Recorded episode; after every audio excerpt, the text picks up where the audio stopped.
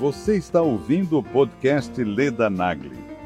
Entrevistas semanais com as personalidades mais influentes do Brasil. Para assistir às entrevistas em vídeo, acesse o canal Leda Nagli no YouTube. www.youtube.com/ledanagli.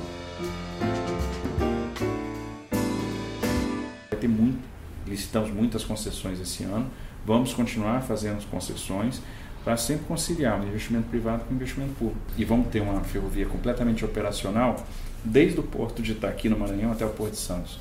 Uma grande coluna vertebral ferroviária. Porque dos diversos ciclos de crescimento econômico que nós tivemos ao longo da história, pela primeira vez a gente está vendo um ciclo que está sustentado, lastreado em capital privado ser muito mais sustentável no longo prazo. Nós estamos com todos os fundamentos para manter a trajetória de inflação baixa, manter a trajetória de juro baixo e permitir uma, uma avalanche de chegada de recurso estrangeiro. O Brasil é a maior potência agroambiental do mundo. Então a gente precisa se reconhecer como líder em meio ambiente e nós somos. O Exército ele se adestra no período de paz fazendo essas obras que a gente chama de obras de cooperação é, para fazer que ele faria num momento de, de, de conflito. Né? Então o Exército ele pratica a engenharia na paz, fazendo obras para nós.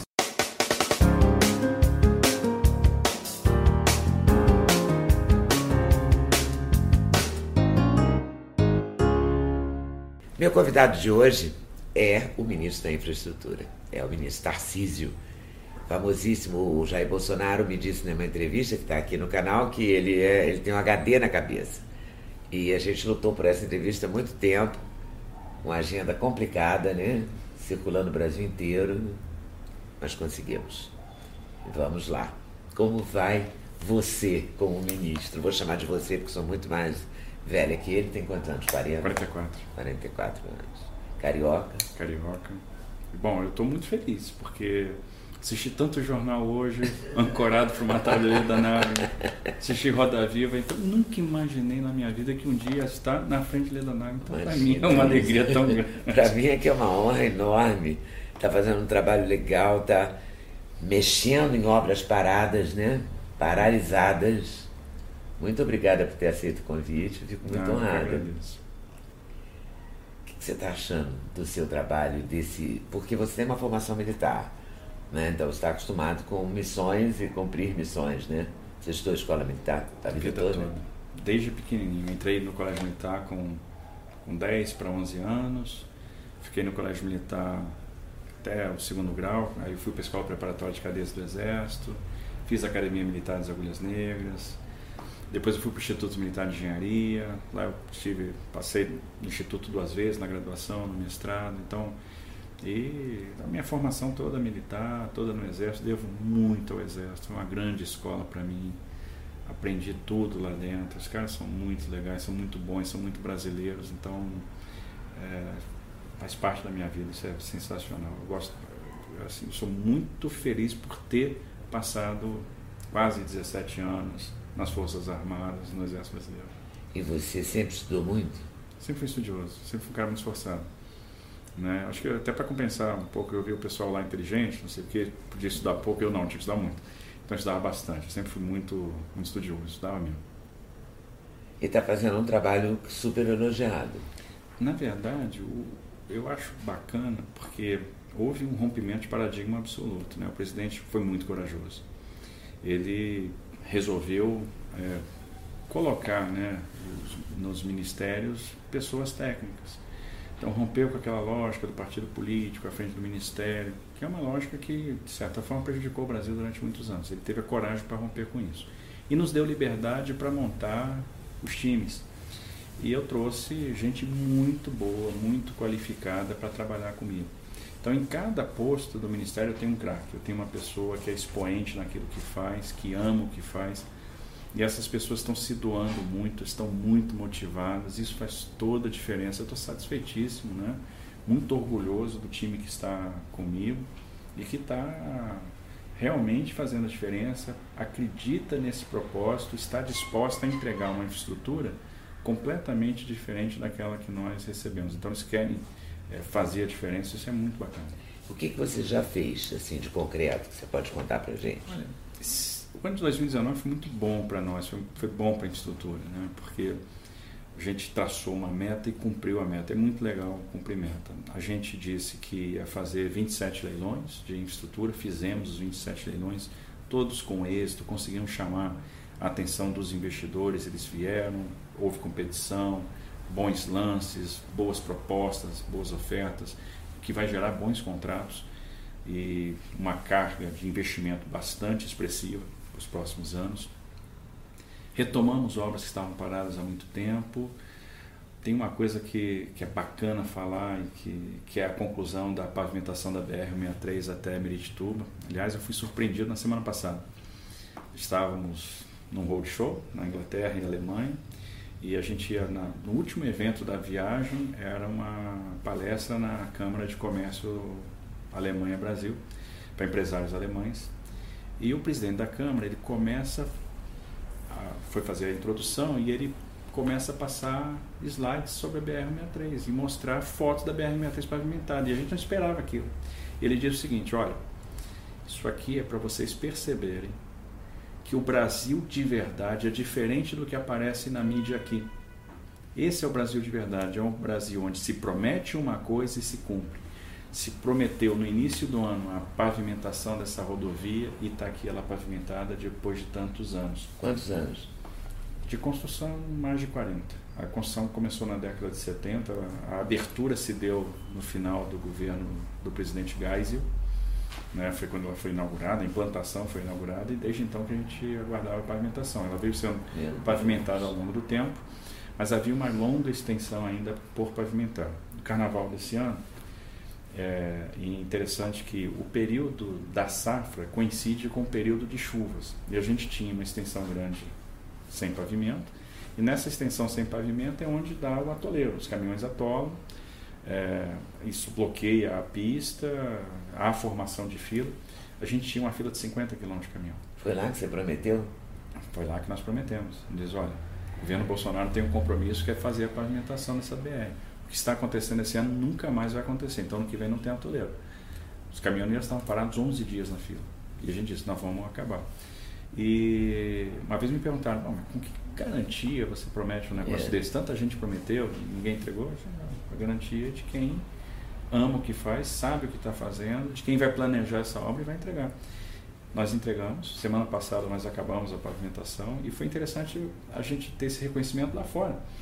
É, o presidente da Mercedes percorreu a, a BR, achou aquilo interessantíssimo, fotografou e mandou as fotos para a Câmara de Comércio da Alemanha. E aí a introdução da nossa apresentação lá na Alemanha, do programa de investimentos, foi uma exposição sobre as fotos. E foi espontâneo, da, então. Espontâneo. E uma, uma, demonstração do compromisso do governo em cumprir, em fazer infraestrutura, em realizar. Então foi uma, até uma homenagem, foi uma coisa bonita, surpreendente. Nunca esperei que ia haver um negócio daquele em Berlim. E foi o que aconteceu. E você já tinha essa, essa noção do que estava parado no Brasil, do que, que precisava avançar? Você tinha um conhecimento prévio disso? Já, a gente já. Como a gente vem trabalhando na área da infraestrutura há muitos anos, em várias posições, a gente acaba conhecendo quais são as principais deficiências, os principais gargalos, os principais empreendimentos ali onde a gente realmente precisa descarregar investimento, o que estava parado, o que, que não estava andando, precisava de alguma medida corretiva, alguma solução ou criativa, ou uma solução de engenharia, ou uma solução financeira para viabilizar. E estamos conseguindo é, levar à frente esses, esses projetos. Tem muita coisa andando hoje no Brasil. E tem dinheiro para essas coisas? A gente tá, a gente tem que conciliar primeiro o investimento privado com o investimento público. A gente conseguiu ter um, um, nível de execução de orçamento muito forte, apesar de ter um orçamento muito baixo. A gente herdou um orçamento que foi elaborado no ano passado, né, que é um, é um dos mais baixos orçamentos da história, mas não conseguimos fazer uma grande execução dentro desse orçamento, tanto de restos a pagar, né, e, quanto do, da, da própria, do próprio estoque que nós tínhamos de recursos para este ano e dar efetividade, botar essas obras para rodar e estamos aliando isso com uma transferência maciça de ativos para iniciativa privada. Então vai ter muito, licitamos muitas concessões esse ano, vamos continuar fazendo concessões para sempre conciliar o investimento privado com o investimento público. E o ano que vem a perspectiva é melhor. A gente deve ter um orçamento mais tranquilo, a gente deve ter uma, uma, uma folga orçamentária maior e nós vamos conseguir então fazer mais investimento público além da, da, das concessões e dos investimentos privados que nós vamos levar para frente. Essa, essas concessões são aquelas que a pessoa paga pedágio e a, a empresa privada administra. administra. Uhum. Tem vários modelos, né? Assim, nós estamos fazendo concessão em todas as áreas. Então tem os aeroportos, que a gente tem uma cobrança de tarifa aeroportuária, mas também tem toda a exploração comercial, mas aí tem uma carga de investimento grande né, em ampliação de terminal, em pátio, em pista. É, nós temos nos terminais portuários uma realização de investimento grande por parte do privado, com também uma obtenção de receita vinculada à carga movimentada. A mesma coisa acontece nas ferrovias, então tem uma, uma administração. É, é, tem, tem um investimento grande em obras de ampliação de capacidade, parte, duplicação de linha, construção de linha, aquisição de material rodante com a cobrança de tarifa pela movimentação das cargas. A gente não tem, o Brasil sempre fez estradas, né? a gente nunca fez muitas ferrovias, a gente não explora muito isso. Né? Você tem vontade de mexer nessa área? Ah, temos. Esse é um dos objetivos nossos, é fazer um reequilíbrio nessa matriz de transporte. Existem razões históricas que nos levaram para o setor rodoviário.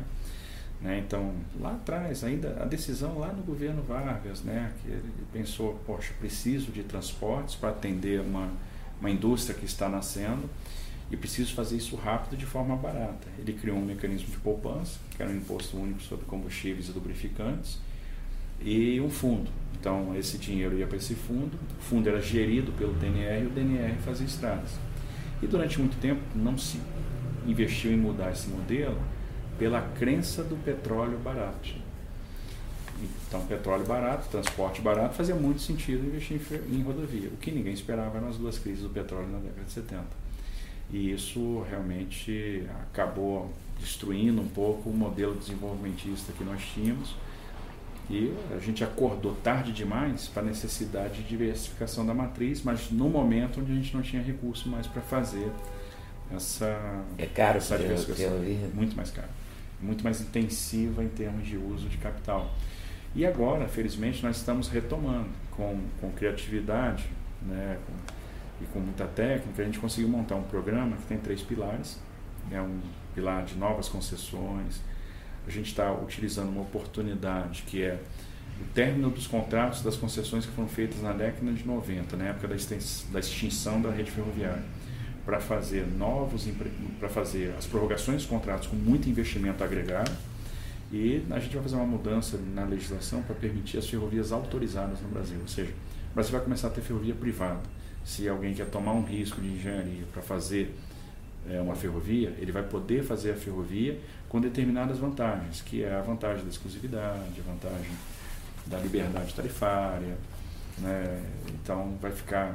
Você vai desemperrar esse setor, vamos, é, a, O que está planejado vai fazer com que a participação do modo ferroviário saia dos atuais 15% para 29%, 30% no final de oito anos. Então, a gente vai dobrar a participação do modo ferroviário na matriz. O, isso alivia também o, a situação da a nossa tensão com os caminhoneiros, né? Até nossa brasileira, né? Sim, Porque alivia. você terá outras possibilidades. Né? Claro, a gente vai ter mais alternativas. A gente também está investindo muito na navegação de cabotagem, que é, também vai vamos ter uma parte da carga percorrendo o litoral e não mais por estrada. Mas e para o próprio caminhoneiro é bom, é interessante isso, porque o que, que a gente vai fazer? É uma substituição de frete. Aquele frete de longa distância que o caminhão faz hoje, ele vai migrar para cabotagem, ele vai migrar para ferrovia. O caminhoneiro vai passar a fazer o frete de curta distância. O frete de curta distância é o frete de maior remuneração. É o que desgasta menos equipamento, desgasta menos veículo, é o que dá mais dinheiro no bolso dele, é o que ele dorme em casa. Ele, né? é, desgasta menos ele, vai dormir, vai fazer deslocamentos curtos, vai dormir em casa, vai diminuir o afastamento da família. É, acho que todo e ele não vai perder em termos financeiros. Ele ganha porque o frete de curto é o melhor frete que existe. Ele ganha mais dinheiro no frete curto do que no frete longo. O frete longo, o desgaste de veículo, pneu, né, combustível, é, estadia, enfim, alimentação, acaba sendo enorme. Então o custo dele aumenta muito, a margem dele é menor nesses deslocamentos de grande distância. O deslocamento de curto acaba remunerando melhor. O, qual é o destaque que você dá para o que, que você fez até agora? Assim? O que, que era uma coisa que você queria muito fazer e fez? Ah, eu acho que se eu fosse eleger uma coisa histórica, é a conclusão da BR-63. Ah, sem sombra de dúvida. E tem outra coisa, eu acho que eu tenho que botar duas coisas em pé de igualdade. Hum. A conclusão da BR-163 e a concessão da Ferrovia Norte-Sul. Nós vamos ter uma ferrovia totalmente operacional em um ano e meio. Já fizemos a transferência para iniciativa privada, tivemos um leilão extremamente bem sucedido e vamos ter uma ferrovia completamente operacional desde o porto de Itaqui, no Maranhão, até o Porto de Santos.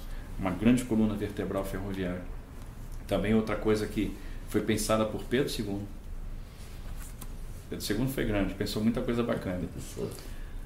Começou a obra na década de 80 e que está acabando agora. Então acho que são duas coisas emblemáticas, históricas: Ferrovia Norte-Sul e BR-63. Isso valeu o ano de 2019. E o que, você quer para 2020? Ah, quero muita coisa. A gente é muito ambicioso. uh, a gente quer 2020 a gente vai ter né, um programa de leilões muito mais forte que foi 2019. Nós fizemos esse ano é, 27 leilões de concessão, prorrogamos o contrato da Malha Paulista e ano que vem a gente quer fazer 44 leilões. Isso é rodovia e. Rodovia, ferrovia, porto e aeroporto. aeroporto. Os quatro, os pilares. É, ano que vem a gente deve fazer 22 leilões de aeroportos, a gente deve fazer uma série de terminais portuários nós vamos fazer duas ferrovias, aí tem duas meninas nos meus olhos ali, que é Ferrogrão e Fiol, Ferrovia de Integração Oeste-Leste na Bahia, e a Ferrogrão que, para mim, ela, ela vai proporcionar uma revolução no agronegócio, uma revolução em termos de logística no Brasil. E onde é a Ferrogrão? Ela sai do Mato Grosso, ela liga Sinop, no Mato Grosso, até Mirituba, no Pará. Em a carga chega em terminais portuários e embarca na hidrovia do Tapajós. Uma coisa linda porque a gente vai ter lá comboios né, com um empurrador e 20, 25 barcaças, cada barcaça daquela leva 2 mil toneladas. Então, uma composição daquela chega a levar 40, 50 mil toneladas. A gente está tirando 800 mil caminhões de uma vez da pista. Um negócio muito eficiente. Grandioso. Muito legal. E já está acontecendo. Antigamente a gente tinha, quatro anos atrás, quatro, cinco anos atrás, um terminal só portuário em Mirituba, com uma capacidade de 3 milhões e meio de toneladas. Hoje a gente tem 15 milhões de capacidade instalada e ano que vem já deve subir para aquela região, em função da, do término da pavimentação da rodovia, cerca de 15 milhões. Esse ano subiu 12, 13, ano que vem deve subir já as 15. E mais empreendimentos portuários estão acontecendo. Então o investimento lá está vindo com, com muita força. A gente em pouco tempo vai ter lá 30 milhões, 35 milhões, 40 milhões de capacidade portuária. Isso é. reflete para gente no dia a dia, no cotidiano? Se barateia de alguma forma o alimento ou o material de. No é, final das contas, a gente está gerando mais investimento. E gera, quer dizer, a gente diminui e não perde emprego, não, porque a gente não pode perder emprego. Nenhum. Não, a gente gera emprego, porque a gente está diminuindo o custo do frete, diminuindo o custo logístico, tornando o Brasil mais competitivo, aumentando a margem. Essa margem vira investimento ela é reinvestida, então no final das contas a gente tem mais geração de emprego, a gente entra num círculo virtuoso. É, então, oferta de transporte é muito bom porque abre uma série de portas para todo mundo. Né? Então, é muito bacana ver esse movimento acontecendo. Então, Ferrogrão para mim é um, é um, sonho, assim como a FIOL. É, vamos ter uma licitação importantíssima, que é a nova concessão da rodovia Presidente Dutra porque o contrato da Dutra vence em 2021, a gente já faz o leilão ano que vem, acho que vai ser um leilão disputadíssimo. A gente vai trazer uma carga de investimento muito grande, terceira faixa, quarta faixa, nova descida da Serra de das Araras, e vamos agregar Rio Santos até Ubatuba nessa concessão. Então, vamos ter investimento na Rio Santos, que é, que é importante para o turismo. Né? É, então, acho que vai ser um ano extremamente importante para nós, cheio de realizações também. Acho que a equipe toda está muito motivada para isso e o investidor também está muito interessado. Mas a iniciativa privada também está tá respondendo bem? Está respondendo bem. Eu acho que a gente sente o brilho no olho do investidor quando a gente mostra para ele como que o programa brasileiro está formatado. Eu tenho ouvido coisas muito interessantes. A gente, em determinados shows, ouviu de investidores o seguinte: Puxa, o programa de vocês é grande, mas não é só grande, ele é sofisticado vocês têm um programa de concessão de infraestrutura mais sofisticado do mundo, porque a forma como vocês estão tratando os riscos Ninguém tratou. Então, o que vocês estão fazendo é sensacional. Por quê? A gente não está simplesmente oferecendo uma quantidade de ativos para administração, para operação, para investimento. Não. A gente criou um bom ambiente de negócio. Então, os principais riscos que eram detectados, nós estamos tratando.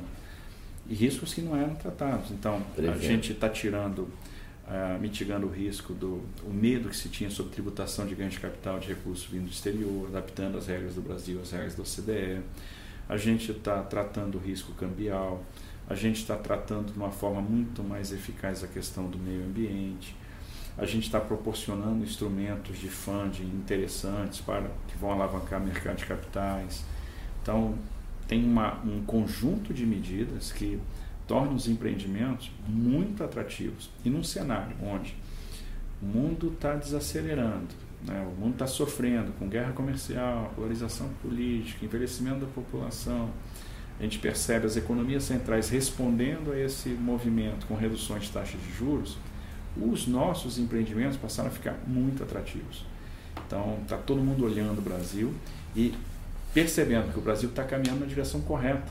Então, a gente vai ver o Brasil decolando. Eu gostei muito da explicação que você me deu antes da gente começar a entrevista, quando você falou das duas turbinas. O Brasil está crescendo? Está crescendo e é interessante ver. Mas está crescendo pouco, como dizem? Pois é, não, isso é falso, porque é, é um problema de talvez de falta de percepção do que está acontecendo realmente. Porque ah, vamos crescer 1% esse ano. Não, é crescimento pífio, bobagem, não. Crescimento importante, por quê? O Brasil é um avião com duas turbinas. A gente tem a turbina do setor público e a turbina do setor privado. A turbina do setor público está com reverso acionado. Então a gente encolheu no setor público, o que neste momento era importante, era bom. A turbina era necessária. A turbina do setor privado, então, ela está caminhando com mais impulso. A gente está crescendo 1, o setor privado está crescendo 2,1, 2,2.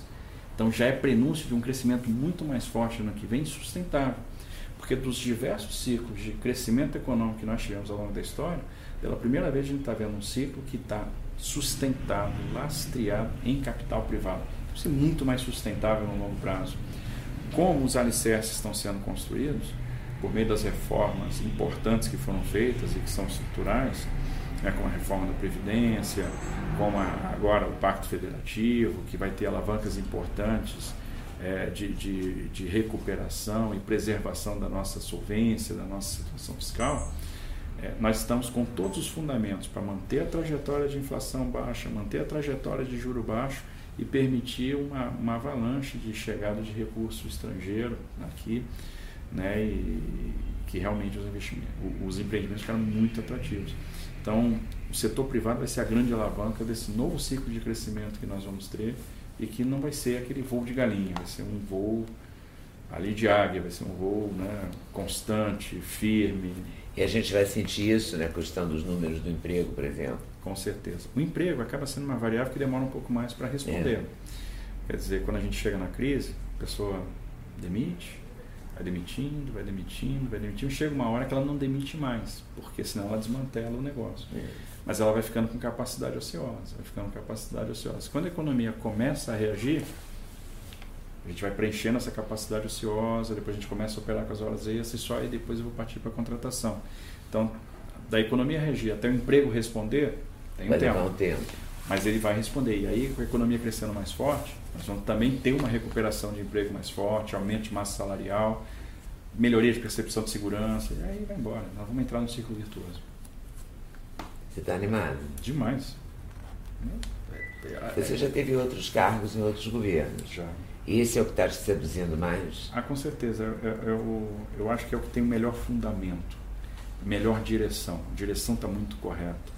É a direção no caminho certo, né? que é o caminho da liberdade econômica, é o caminho do mercado, das soluções de mercado. Né? Então, com uma condução de política econômica muito técnica, muito serena, muito firme na direção correta, com os, é, é eu diria que é, é são os melhores fundamentos, é a melhor fundação. E aí, como a gente tem a melhor fundação, a gente vai fazer o edifício mais alto também. É, faz sentido. E na sua vida, o, você é um carioca, né? nasceu no, no Bar da Glória, seus pais moravam em Santa Teresa. Me contaram que você seu pai era contemporâneo de Pixinguinha? É, meu pai teve uma vida boêmia. Um cara muito esforçado, foi muito pobre, né? trabalhou muito, cresceu, me deu. Trabalhava em quê? Meu pai começou a trabalhar no comércio, depois entrou no Banco do Brasil, ele fez carreira no banco. Né? É, é e aí ele conheceu, teve a felicidade de conhecer Pixinguinha e, e brincou de fazer letra. Meu pai gostava de fazer letra. Mas meu pai gostava muito de música, né? E dessa amizade eu tenho algumas relíquias interessantes, mas na minha casa eu tenho disco do Pixinguinha com dedicatória para meu pai, dizendo assim, a Mauri era o nome dele, né? Ao Mauri, meu filho espiritual. Olha. Né? Pixinguinha tinha um filho adotivo e, e chamava meu pai de filho espiritual. Então isso está nas dedicatórias, eu acho isso muito bacana. Né? Nossa, né? Então, o reconhecimento de um mestre, né? Então, acho isso muito legal. E você não, não, nunca, nunca se ligou muito nem na boemia nem na música? Gosto muito de música, mas Deus não me deu talento. Aí, se tivesse me dado, eu adoraria. Mas o seu talento você buscou na, nos estudos, né? na matemática, né? nos cálculos. Foi forçado. Talento também não tinha, não, mas foi esforço ali para aprender aquelas coisas. Eu acho que você foi um aluno daquele que a gente chama de CDF, né? Não, eu tinha boas notas, mas era muito estudo. Nossa Senhora, como estudava, meu Deus. E eu via aqueles caras às vezes dormindo em sala e tirando notão, de como é que pode? que coisa, que absurdo, cara. Por que, que eu tenho que estudar tanto para entender a mesma coisa? Mas é assim, é, valeu a pena. E como é que você se diverte? Porque você viaja sem parar, né? Deve ter reunião que não acaba mais, não tem? Tem. A coisa mais, é, mais volumosa na sua vida hoje são reuniões. Oh, é muita reunião. É muita reunião. Muita reunião. E reunião é uma coisa que cansa muito também, né? Cansa. Tem dia que a gente sai esgotado, assim, meu Deus do céu, não aguento mais. Não, Porque tem só mais duas. Pensando agora. e articulando e, e costurando. E tendo, às vezes tendo que encaminhar alguma coisa, dar alguma saída, dar alguma solução, dar alguma resposta. Infelizmente a gente não tem resposta para tudo. Né? A gente gostaria, tem, tem problemas às vezes que não estão ao nosso alcance né, de serem resolvidos ou que vão demandar mais planejamento, ou mais tempo, ou uma situação até orçamentária melhor, enfim. Mas é, isso é divertido, no final das contas é legal. Mas assim. Mas para se divertir mesmo, você faz o quê? Ah, eu tenho uma paixão. Que é assistir os jogos do Flamengo, né? Sou ah, é, Flamengo? Sou, e eu estou num ano mágico, né? Nossa. Porque, pô, ganhamos Estamos tudo. Estamos ganhando tudo campeão da Brasileira Sub-17, Sub-20, campeão brasileiro da Série A, campeão da Libertadores, ganhamos a Florida Cup, né? Copa Disney, ganhamos o Campeonato Carioca, ganhamos tudo assim. Né? Então, um salve lá para o nosso grande Mister Jesus. Pois é, conterrâneo da sua mãe. Conterrâneo da minha mãe, exatamente. Sua mãe veio de Portugal para cá. Veio de Portugal para cá, novinho, 20 e poucos anos. E então, então, então eu fui para o Roadshow na Inglaterra sem voz de tanto que eu gritei na final da Libertadores. Que aquele jogo foi inesquecível. Foi um negócio sensacional. Foi demais mesmo. Você viu na TV ou você viu lá em livro? Vi na TV e, tinha que ter o ritual, porque na minha casa todo mundo é flamenguista. Tem o local do meu filho sentar, da minha filha sentar para dar sorte. Então, todo mundo. E todo mundo uniformizado? Todo mundo uniformizado. É mesmo? E aí fica aquela loucura, né? Pô, o Flamengo tá perdendo, essa camisa tá dando azar, tira, bota outra. Vambora, uma hora. Seus filhos são novos, adolescentes? Eu estou com um filho com 21 anos e a minha filha está com 12. Então, meu filho está estudando engenharia, está na Universidade de Brasília, está fazendo engenharia de produção. Minha filha está tá no ensino fundamental, está né? Tá fazendo o oitavo ano, é, que é a sétima série. ainda, 12 anos. 12 anos. Mas já sabe que é Flamengo. Ah, com, é a mais convicta. Ah, é? é o, ela hoje não perde jogo do Flamengo, impressionante. E você tem tempo para curtir essa família? Tem, tem. A gente dá um jeito. Dá um né? jeito. Sempre... Ah, quando eu estava no INE, apesar de estudar muito, eu não podia ter a prova que fosse no outro dia. Se eu tivesse jogo do Flamengo no domingo, eu ia para o Maracanã. Eu tinha que ver o Flamengo jogar. E depois eu virava a noite estudando. Ah, depois eu virava a noite estudando. Tomava café, Coca-Cola, não sei o que, Fazia Ficar ligado, mas Maracanã. Mas vale muito a pena. Então, é um prazer paixão, enorme. É um prazer né? enorme. Quando é uma paixão, é uma paixão. Né? E é uma alegria. E esse ano está sendo especial. É, esse ano está sendo mágico mesmo. Também a gente merecia, né? Merecia. Quantos anos? E, e é uma lição que está Flamengo está dando para outros times, né? Porque o time que teve lá à beira da falência, teve mal, passou por uma reestruturação financeira, um período sem título, mas de reorganização, de reestruturação e de repente uma volta por cima. Então acho que é uma vitória do profissionalismo. É, um bom exemplo do Brasil é também. O que vai acontecer no governo do presidente Bolsonaro. É. Vai ser uma vitória do profissionalismo também. Você acha. A imprensa é justa com você, porque o Bolsonaro reclamou muito, né? Comigo, eu acho que está sendo correto. cordial, correto. Né? Então, eu não, eu não. Eu vejo algumas coisas assim que me chamam a atenção. E me chama a atenção o, o pessimismo. Me chama a atenção a má propaganda do Brasil. Isso me incomoda como brasileiro. O Brasil é a maior potência agroambiental do mundo. Então a gente precisa se reconhecer como líder em meio ambiente. E nós somos. Porque nós somos competentes, nós preservamos franjas da Mata Atlântica, nós temos mais de 60% de mata nativa preservada em se tratando de Amazônia, 84%. Isso é verdade mesmo, dados concretos. Dados concretos, 42%. Porque a gente está apanhando, né? apanha-se muito nessa área do mundo, né? As pessoas no mundo criticam a gente, a gente como se a gente tivesse Até parece só que a gente é vilão do meio ambiente. Até parece que fomos nós que acabamos com todos os nossos recursos ambientais, que somos os campeões de emissões. Não, a gente responde por 1% e pouco da, das emissões de gases de efeito estufa. Espera aí, 42% da nossa matriz energética é renovável. Na Alemanha, 14%. Como é que nós somos vilões? Não, nós somos líderes.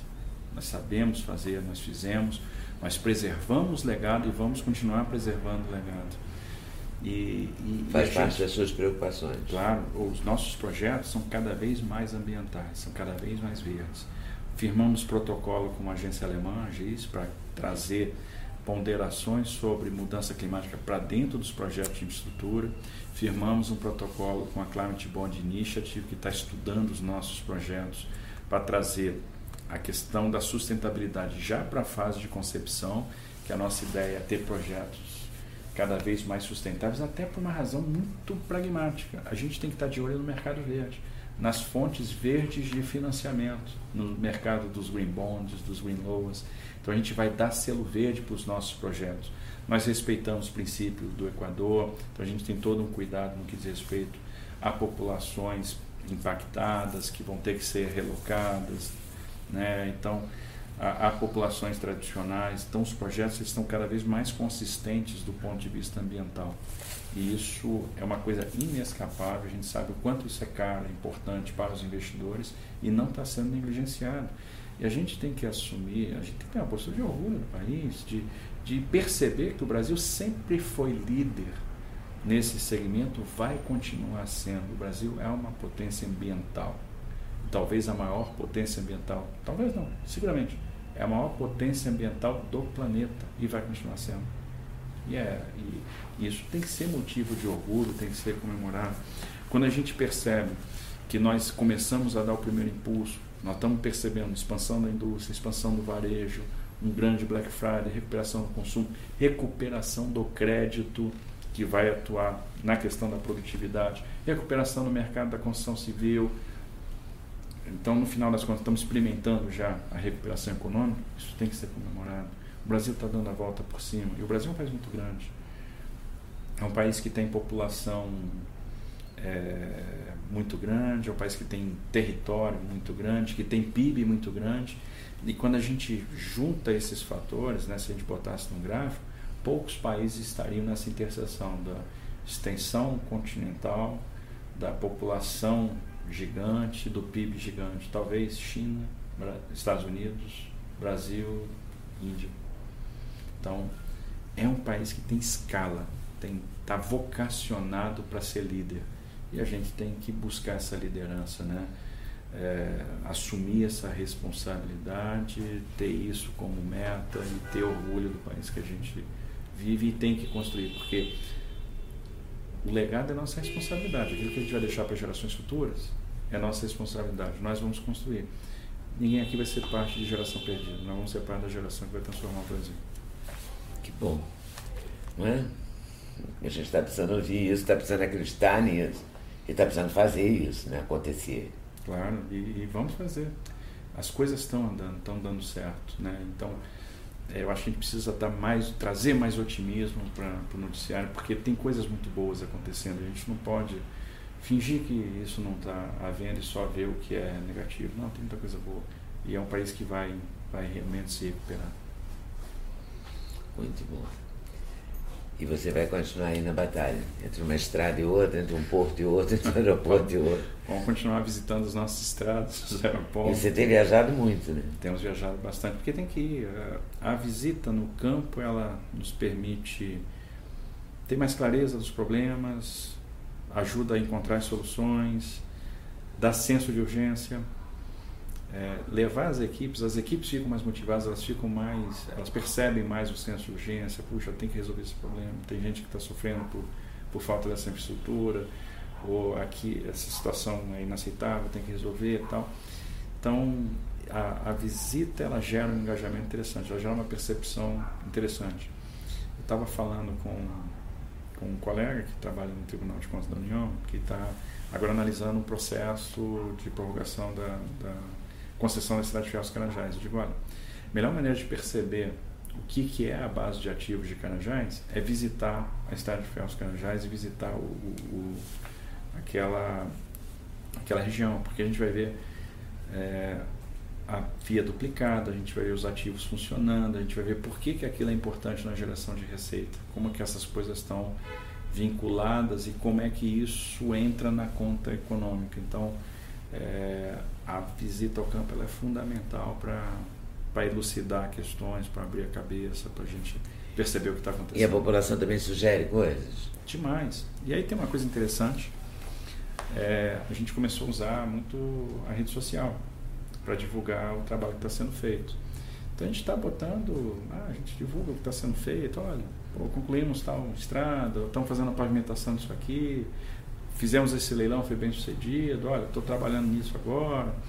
A equipe do DENIT trabalhou o final de semana nisso, recuperando essa emergência, ou, ou ó, o Exército não parou final de semana, domingo, feriado, o Exército está ali, está tá fazendo obra ali na 116 do Rio Grande do Sul, na União 3 Pará e tal.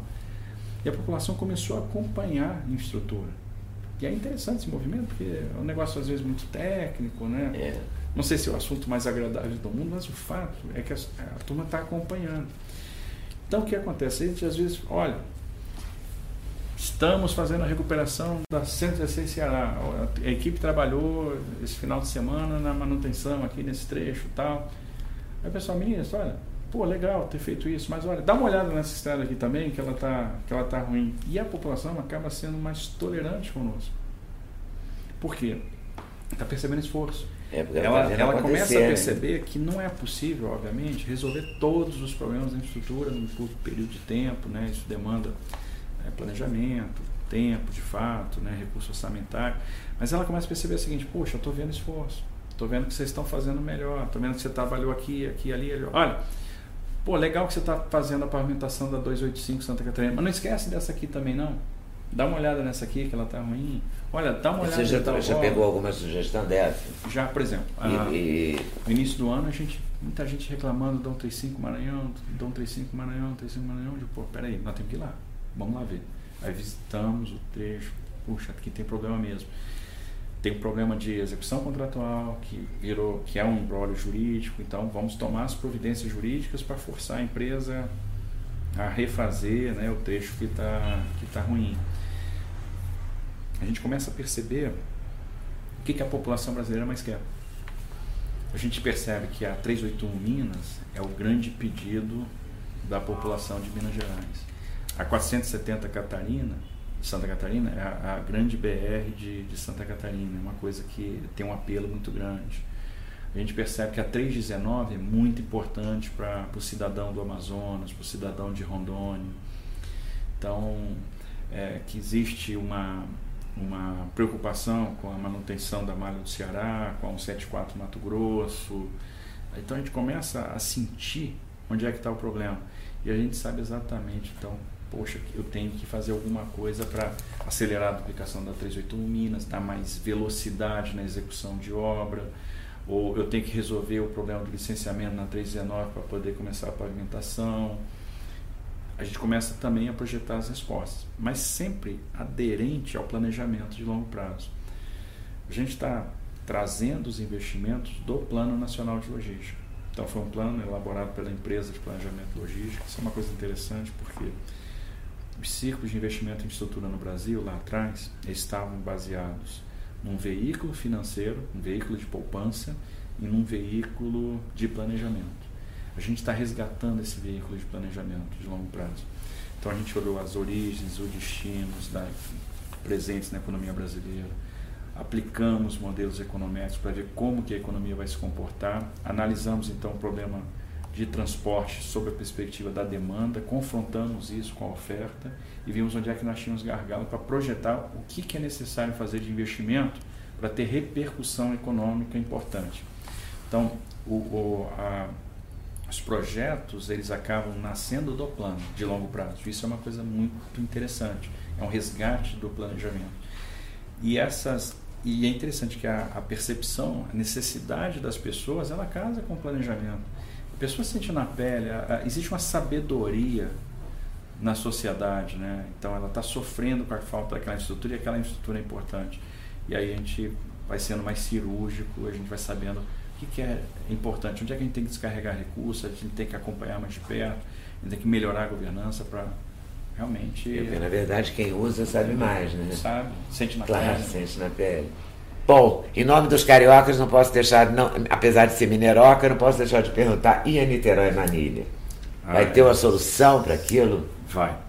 Essa é a principal demanda. Você foi na veia agora, porque é realmente a, acho que é a principal chaga na infraestrutura do Rio de Janeiro, é o que é mais reclamado, mais pedido.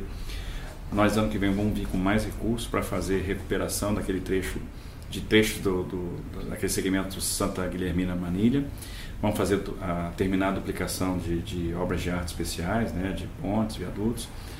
E nós estamos preparando a concessão desse trecho. Nós vamos fazer de novo a concessão da Rio Teresópolis, só que agora nós vamos incorporar o arco metropolitano do Rio inteiro, desde a interseção com a 101 lá em Itaguaí até o trecho de Manilha, até chegar em Manilha. Então, é, aí vai ter investimentos de duplicação, em segurança, monitoramento, então eu tenho certeza que a vida vai melhorar muito lá quando essa concessão sair.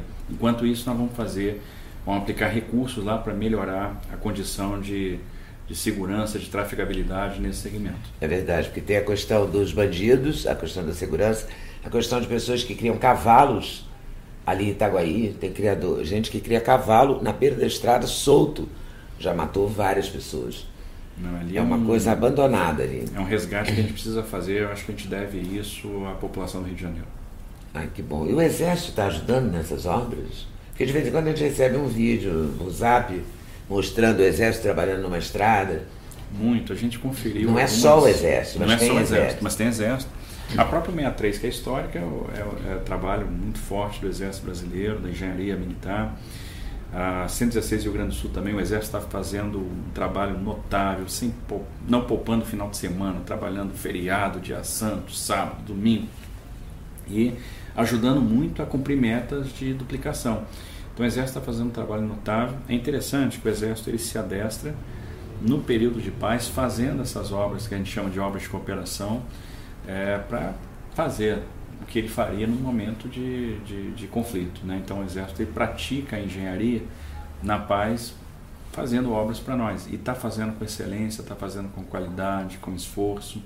E os resultados são excelentes. Então eles fizeram, terminaram a pavimentação da BR-163 é, no Pará, no que, Pará. Do, que vai lá de, de Sinop para Miritituba.